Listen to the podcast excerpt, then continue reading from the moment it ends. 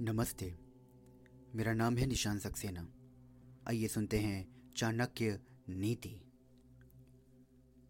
कष्टम चा खलु मूर्खत्वम कष्टम चा खलु यौवनम कष्टम तो कष्टतरम चैव परगे निवासनम।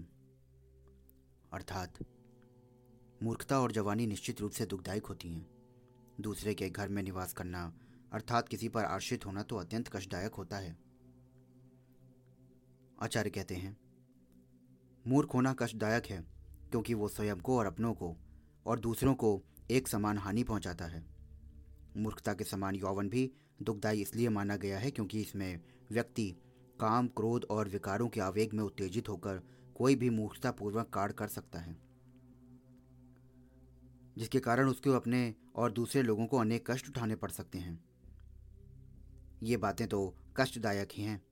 परंतु इनसे भी अधिक कष्टदायक है दूसरे के घर में रहना, क्योंकि दूसरे के घर में रहने से व्यक्ति की स्वतंत्रता समाप्त हो जाती है, जिससे व्यक्तित्व का पूर्ण रूप से विकास नहीं हो पाता। धन्यवाद।